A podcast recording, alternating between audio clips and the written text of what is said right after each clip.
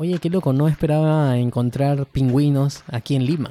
Bueno, es que estamos también en el Parque de las Leyendas, pues. O sea, acá vas a encontrar pingüino, vas a encontrar cóndor, vas a encontrar león, hipopótamo, toda clase de animales. Y bueno, por lo que veo están bien cuidados. Eh, sí, sí, yo también veo lo mismo. Y ahorita que estábamos por la, por la zona pues de los, de los chimpancés, de los monitos. Ah, la, la islita, ¿no? Que, están con los monos ahí son en medio. muy curiosos. Claro, yo, yo me estaba haciendo una pregunta, ¿no? Porque tú habrás escuchado eso de que dicen de que nosotros provenimos de los monos. Sí, sí. Y yo me estaba preguntando, si eso es cierto, ¿por qué los monos no se siguen convirtiendo en humanos? ¿Tú, tú te has hecho alguna vez esa pregunta? Mm, sí, alguna vez me he preguntado eso, pero sabes, para de repente conversar acerca de eso, para intentar responderte, ¿qué te parece si hacemos un viaje en el tiempo y el espacio? ¿Qué te parece si retrocedemos mm, unos 6 millones de años y nos vamos de aquí, de San Miguel del Parque de las Leyendas, hasta el África? ¿Qué te parece? Ah, eh, bueno, si no me cuesta mucho el viaje, vamos. Vamos, está barato, vamos, vamos.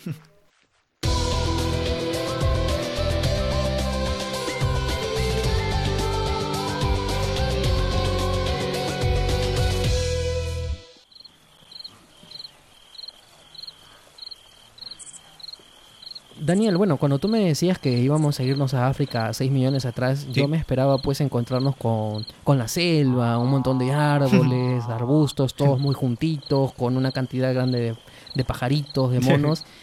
Y, y, esto no es lo que yo estaba esperando. Mm, Bueno, pues no, este, seguramente lo que estás viendo eh, es como imaginarse de repente una selva cubierta de pasto ¿no? y, de, y de hierbas, una selva pero sin árboles. Solamente ves como que pasto, uno que otro árbol por ahí hasta donde te alcanza la vista. Esto, Jorge, es la sabana africana. La selva es muy distinta. Es de la sabana africana el lugar en donde, pues, te comento que empezaron a prosperar nuestros antecesores, aquellos llamados homínidos, aquellos primates, porque los humanos también somos primates, al igual que los demás monos, simios, bueno, somos primates y ellos empezaron a prosperar aquí, en esta región justamente, en este lugar tan amplio, lleno de pasto, que es la sabana africana.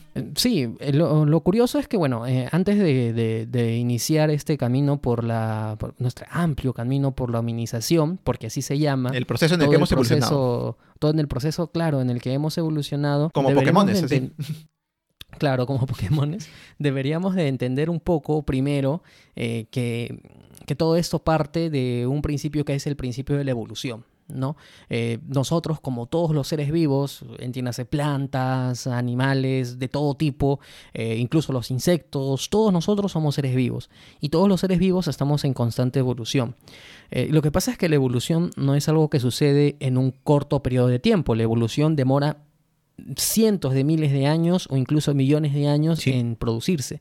Y nuestro organismo poco a poco va cambiando, se va adaptando a los cambios y justamente nos encontramos en un periodo circunstancial de la realidad porque nuestros antecesores, estos, estos, estos este, antecesores incluso de los homínidos, se están encontrando en una situación difícil porque justamente ellos también se tienen que acostumbrar a un nuevo tipo de, a un nuevo tipo de hábitat, a un nuevo tipo de vida en el que ya eh, el alimento no está tan cercano, porque como te decía hace un momento que te preguntaba, eh, yo esperaba encontrar selva. Ah, los árboles, claro, todo, claro. El, lo, claro, el, el, el, alimento para los primates está en los árboles. Y claro, no hay necesidad ¿no? ni siquiera de, de, de, estar mucho tiempo en el suelo porque arriba yo voy a encontrar este, el, el, alimento que necesito. Claro, no necesitan esforzarse porque en los árboles que encuentran la fruta y las hojas y todo lo que necesitas, pero claro que como el tiempo, el clima va cambiando a través de cientos o de miles de años, obviamente ya va a haber zonas que de repente antes eran selva o bosque y ahora ya no, se han convertido en este pastizar que es la sabana africana y pues obviamente quienes viven acá, eh, los homínidos que viven acá ahora, pues la tienen un poco complicada para poder sobrevivir, van a tener que adaptarse y pues es algo que no va a ser fácil y que como mencionas le va a tomar mucho tiempo, generaciones completas, sus hijos, sus nietos, sus bisnietos son los que muy de a poco van a empezar a tomar características que pues dentro de muchos años, muchos millones de años lo van a transformar en lo que somos ahora, en los seres humanos. Pero por ahora no, por ahora son todavía homínidos, más parecidos tal vez a los monos, al que conocemos, ¿no? Los chimpancés, por ahí a los gorilas, que pues a un ser humano. Claro, pero ahí hay una diferencia y es la primera diferencia que nosotros vamos a encontrar y que nos va a separar de nuestros, de nuestros primos lejanos. Porque podríamos considerar a nuestro padre el homo antecesor. ¿Y cuál es la primera diferencia que vamos a encontrar entre los homínidos? Es que justamente esta necesidad y estas nuevas circunstancias de vida eh, les van a obligar a, a empezar a caminar de manera distinta ya se acabó la época en la que se podía caminar en cuatro patas, sino que ahora vamos a adoptar otro tipo de posición, que es la posición erguida, eh, que está relacionado con el bipedismo. ¿Qué, significa esta palabra bipedismo? Significa caminar sobre dos piernas y no a cuatro patas. El bipedismo viene de bi, que significa dos, caminar sobre dos piernas, o sobre dos patas. ¿Y por qué era necesario esto?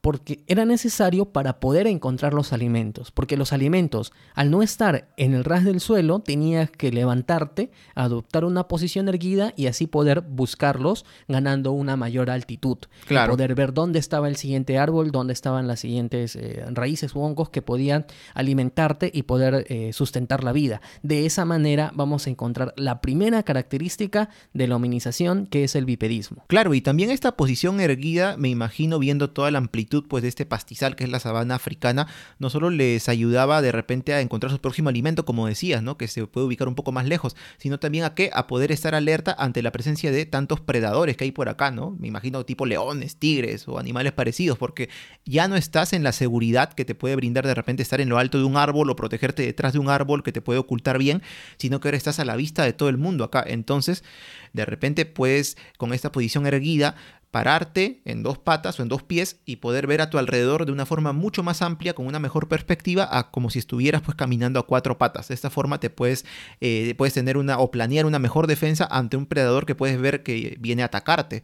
Ahora, otro, otra característica también que hay eh, de estos homínidos es justamente qué cosa? La disminución de la fuerza y el tamaño de qué de los dientes y las mandíbulas. En parte esto ¿por qué? Porque debido a que tienen esta posición erguida ahora los homínidos, no tienen la necesidad de repente de utilizar estas mandíbulas o los dientes eh, más allá de la alimentación, sino también como defensa, porque sabemos que hay, hay primates, hay monos que usan los dientes para defenderse y tienen una fuerza mucho mayor que la que puede tener un ser humano aquí en la mandíbula. Entonces, este, esta disminución se da por esto. Ahora, al estar erguidos, los homínidos pueden de repente usar otros tipos de armas, ¿no? Mover sus brazos, sus puños de repente para defenderse y ya no necesariamente los dientes o las mandíbulas. Entonces, estas con el tiempo se van haciendo más débiles. Otra característica también creo que hay, Jorge, es obviamente el aumento del tamaño del cerebro, ¿no? De estos homínidos. Así es, y, en realidad todo está relacionado una cosa con otra, ¿no? Porque eh, eh, lo que pasa es que, claro, eh, los, los, homínidos, primos de los, de los de los chimpancés tenían un cerebro en realidad bastante reducido, pero esta, esta, nueva forma de vivir, esta exigencia que le, que le, que le obliga a la propia naturaleza, el, que el, sus dientes retrocediendo, otro tipo de alimentación que va a empezar a tener, es, tener un poco las manos libres y con las manos libres, eh, que sí es cierto que va a demorar muchos millones de años en, por ejemplo, poder utilizar los pulgares, pero una vez que empieza a utilizar los pulgares, eso va a disparar también una, una serie de, de mecanismos en los que el hombre puede empezar a manipular, bueno, no el hombre, pero sí el homínido puede empezar a manipular las piedras, puede empezar a manipular los troncos y empieza a hacer herramientas, algunas herramientas eh, eh, muy, muy, muy precarias en un primer momento, pero que van a ayudarle. Claro. Pero además hay otro tema súper importante, que es también el cambio de dieta que se va a dar, por ejemplo, en los Australopithecus. ¿Qué es lo que sucede? Que eh, empieza a probarse la carne. Porque hasta antes de mm. esto ellos eran herbívoros. Comían hierbas, comían plantas, por ahí raíces, comían mucha mm. fruta. Pero cuando empiezan... Por ahí comían de repente carne, pero muy, muy ocasionalmente, ¿no? Eh, eh, Solo por de supervivencia, por ahí. Claro, pero eh, cuando empiezan a comer carne de, animal, es que lo que pasa es que hay una, diferencia súper importante, Daniel, y que es importante que todos sepamos, que la cantidad de proteína que te ofrece el consumir una planta, a diferencia de consumir carne de animal, es inmensa. Es una diferencia inmensa. ¿Qué significa esto? Que eh, ahora eh, los homínidos al comer carne eh, van a tener una mayor, un mayor alcance de proteínas a sus cuerpos y ya no van a dedicarle todo el día a estar buscando alimentos, sino que a partir de este momento van a tener más tiempo libre y este, este aumento de proteínas va a hacer que el cerebro trabaje de una manera mucho más rápida y no solamente eso, sino que eso también va a estar relacionado con otra característica que viene más adelante, que es el eh, empiezan a comunicarse. eh, empiezan a comunicarse. Primero no con un lenguaje. Empiezan, empiezan a hablar de repente. Primero no con un lenguaje, porque una cosa, como, ah, como lo hemos estudiado en nuestras clases de comunicación, una cosa es la comunicación, la capacidad de comunicarte. Yo me puedo comunicar contigo con señas, y otra cosa es la capacidad de lenguaje. Primero, a través de una comunicación. Nos podemos comunicar entre grupos, entre jefes de grupos, eh, hacer eh, una especie de comunicación simbólica eh, y posteriormente eso va a irse desarrollando en un protolenguaje. Pero todas estas actividades nuevas que están desarrollando los sonidos van a determinar que el cerebro poco a poco vaya aumentando su tamaño y también la estatura. Eh, eh, hay algunas, algunos momentos en este proceso de hominización en la que el tamaño del cerebro crece porque el cuerpo se hace más grande, pero hay otras partes en las que el tamaño del cerebro crece y el cuerpo sigue igual. ¿No? Entonces somos cabezones, ¿no? Somos Comparado Con, otros este, primates, por supuesto. Claro, somos cabezones, pero ¿por qué somos cabezones? Porque cada vez necesitamos una capacidad cerebral mucho más grande para poder desarrollar todos estos nuevos desafíos de los homínidos que estaban realizando en la naturaleza. Entonces, Jorge, entiendo de que lo que tenían estos homínidos o lo que desarrollaron fue un proto-lenguaje, o sea, el, antecesor a lo que podría ser un lenguaje, que no es lo mismo que una lengua, ojo. O sea, el lenguaje puede ser un idioma o una lengua, puede ser también este lenguaje tipo mímica o señas que decimos, pero ellos desarrollaron algo antecesor a esto, una primera forma de comunicarse entre ellos. Eh, claro, lo que, lo que sucede es de que la comunicación eh, va evolucionando va evolucionando, se utilizan primero lenguajes no sonoros y luego ya se empiezan a producir probablemente eh, sonidos guturales para comunicarse. Eh, en realidad los animales también tienen la capacidad de comunicarse, tú lo sabes. Sí, sí, eh, Pero poco a poco, al crecer el cerebro y al empezar a desarrollar ideas complejas, pasan de un protolenguaje muy rudimentario, muy rudimentario, en donde seguramente solamente algunos sonidos tenían algunos significados, y va a derivarse poco a poco en palabras que se pueden utilizar. Ahora, en este camino nos encontramos con, varios homínidos, ¿no? Como es el Australopithecus, más adelante con el Homo habilis, que ya es capaz de realizar herramientas. Eh, más adelante también nos vamos a encontrar con el Homo ergaster, que algunos lo consideran como nuestro abuelo. Luego nos vamos a encontrar con el Homo heidelbergensis y ya luego nos vamos a encontrar pues con, con quienes somos nosotros, ¿no? Hmm. Que somos los Homo sapiens. que es nuestro eh, nombre científico de los seres humanos. Que es nuestro nombre científico y además eh, muchos científicos, Daniel, consideran que justamente es el inicio del, del, uso del lenguaje lo que va a ser la diferencia principal en la última parte del proceso de hominización, ¿no? que eso va a diferenciar al Homo sapiens de los demás homos que van a terminar desapareciendo. Pero bueno, eh, ya casi finalizando, Daniel, eh, este viaje que hemos hecho en el tiempo a través de la hominización y todo Rápido, porque nos deja la máquina del tiempo, rápido. todavía, todavía nos queda una pregunta que es la pregunta con la que iniciamos el programa. Entonces, ¿Así ¿Ah, no? ¿Por qué es que, digamos, ya más o menos tenemos claro que todo obedece a un proceso de hominización y a un proceso ya tenemos claro los cambios que ha sufrido hasta ser, hasta hemos sufrido hasta convertirnos en seres humanos. E, exactamente, pero y entonces, eh, ¿dónde queda nuestra pregunta, no? O sea, ¿qué tan, ¿qué tan cercanos somos los chimpancés? ¿Ellos en algún momento se convertirán en humanos en el futuro?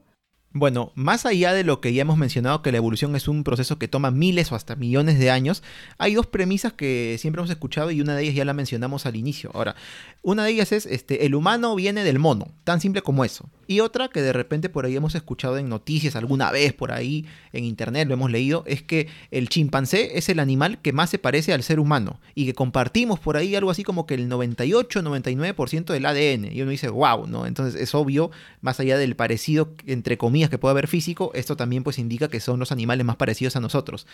Entonces esta premisa de que el chimpancé y el ser humano comparten mucha parte del ADN nos hace pensar, ah, entonces si el humano desciende del mono, entonces seguramente los chimpancés son nuestros antecesores y de repente los chimpancés, los gorilas y todos los, eh, los primates parecidos a ellos. Lo cual sí no es del todo cierto, porque, o sea, cuando decimos mono, así de una forma muy simple, nos referimos en a qué? A los primates. En ellos están los seres humanos, los chimpancés, los gorilas, los orangutanes y también otros eh, primates más pequeños, como los que hay en la selva de nuestro país, por ejemplo, que son monitos mucho más pequeños, o los lémures, que también son primates. Entonces, en algún momento, todos estos primates o monos, llamándolo de una forma más sencilla, han ido también evolucionando y en un punto uno de ellos evolucionó de tal forma que como que se abrieron dos ramas eh, evolutivas. Una de ellas fue cambiando, cambiando, evolucionando a lo largo de los años hasta transformarse en lo que hoy somos los seres humanos, los Homo sapiens, y otra rama distinta de este antecesor en común fue eh, eh, abriéndose también hasta convertirse, evolucionando también a lo largo de miles o millones de años en lo que son ahora que los gorilas, los chimpancés, los bonobos. Entonces, como dijiste hace un momento, ellos no son nuestros antecesores, son como una especie de primos hermanos evolutivos. Esa es la respuesta y por qué pensamos y creemos pues que eh, los monos, o mejor dicho, claro, los monos o los chimpancés, los gorilas no se convierten al final en seres humanos y no van a evolucionar como tales. Además de ello, hay una, una palabrita eh, que estaría bueno que, que, nuestros amigos investiguen un poco, que es la presión evolutiva. ¿No? Eh, ¿qué, qué, qué, implica esta presión evolutiva? Lo que pasa es que los homínidos durante millones de años, es cierto, tuvieron esta evolución porque sobre ellos se ejercía una presión. Las circunstancias ejercían una presión, una presión tal cual que debían de adaptarse sí o sí al entorno y a partir de esta adaptación se produjo una evolución. Eh, es distinto actualmente con los chimpancés o con los monos, con los primates que has mencionado, porque en realidad ellos no tienen esa presión evolutiva. Las condiciones de vida en las, que, las que, en las que se desarrollan actualmente con respecto a la forma en la que se han desarrollado, en realidad están en orden y están en equilibrio. Entonces sobre ellos no se cierne necesariamente que sí o sí tienen que seguir evolucionando porque tienen una necesidad, porque en realidad no tienen esa misma necesidad que en un momento primero tuvieron los homínidos.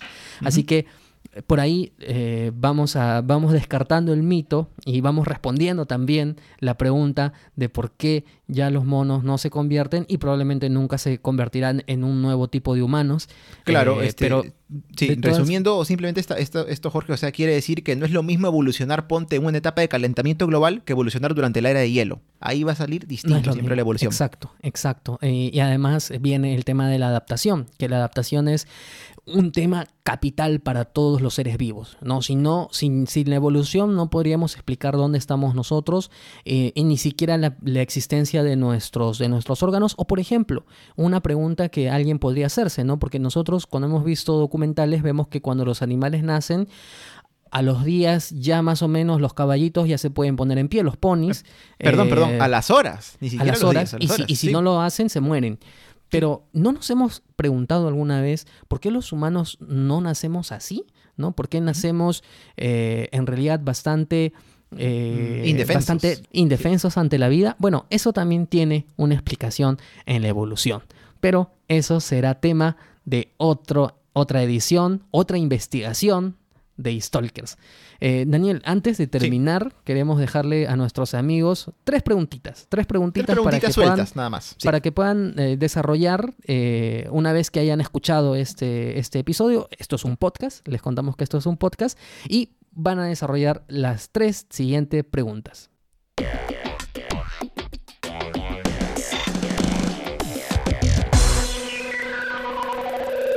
La primera que hemos pensado es saber por qué eh, nuestros antecesores, estos homínidos, empezaron a caminar erguidos. ¿Qué pasó con ellos, con su entorno, que hicieron que tuvieran esta característica y ya no caminar a cuatro patas, sino a dos patas? La segunda pregunta es, ¿qué tan importante fue el consumo de carne para los homínidos? Y la tercera es, ¿qué palabras creen que fueron las primeras que utilizaron los homínidos y por qué?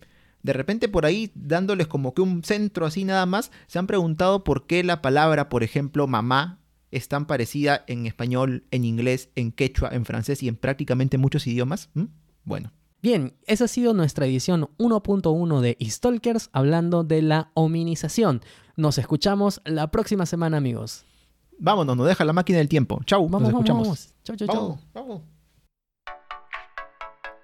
Stalkers es producido por el podcast Por las Rutas de la Curiosidad, podcast de divulgación histórica y cultural producido y conducido por Daniel Tucto y Jorge Juárez.